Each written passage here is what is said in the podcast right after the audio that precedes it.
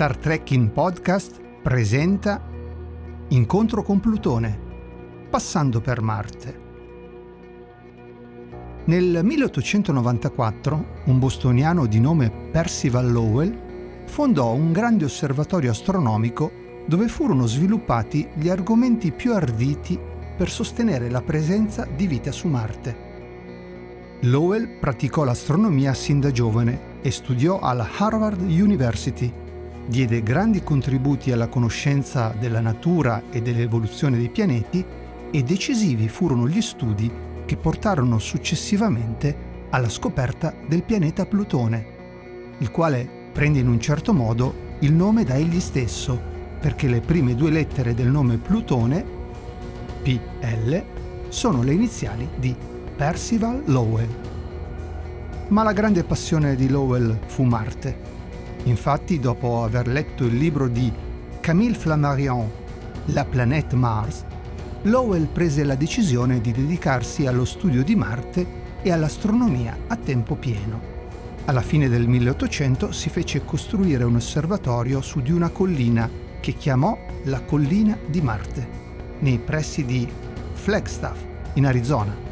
Lowell fu colpito in particolare dall'annuncio fatto dall'astronomo italiano Giovanni Virginio Schiaparelli, direttore dell'Osservatorio Astronomico di Brera, a Milano, che nel 1877, approfittando di un più favorevole avvicinamento di Marte alla nostra Terra, disegnò una prima mappa topografica della sua superficie che gli appariva attraversata da diverse linee regolari e di colore scuro che chiamò canali.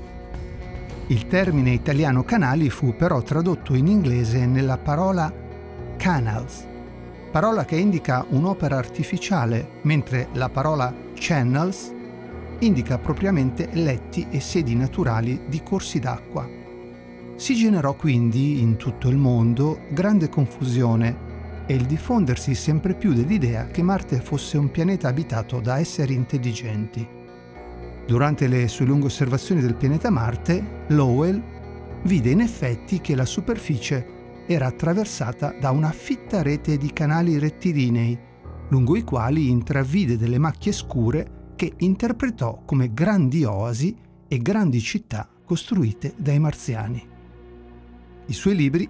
Marte e i suoi canali, uscito nel 1906, e Marte al di sopra della vita, uscito nel 1908, portarono in tutto il mondo il messaggio che su Marte poteva esistere una civiltà molto progredita in via di estinzione e capace di opere colossali,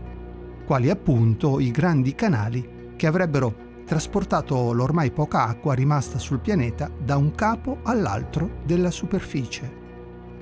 Per oltre 60 anni, a partire dai primi del Novecento e fino al 1965, anno del passaggio ravvicinato della prima sonda spaziale diretta dall'uomo su Marte, l'americana Mariner 4, furono scritti migliaia di volumi sull'esistenza dei marziani e sulla loro evoluta civiltà,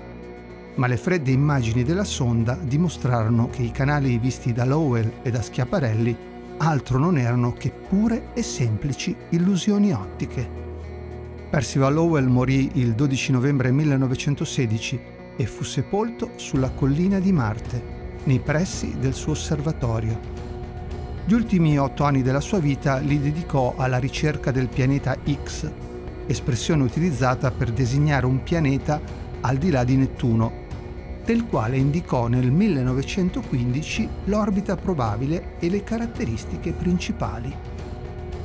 Dopo la sua morte la ricerca continuò e il pianeta X, a cui si diede il nome di Plutone, venne osservato da Clyde William Tombaugh nel 1930 non lontano dalla posizione prevista da Lowell 15 anni prima. Nel giugno del 2023 l'astronomo bresciano Marco Micheli si trovava esattamente a Flagstaff per una conferenza. Con grande sorpresa abbiamo ricevuto le fotografie del celebre osservatorio con l'astrografo da 13 pollici che servì per fotografare la posizione del pianeta Plutone, o meglio del pianeta nano Plutone.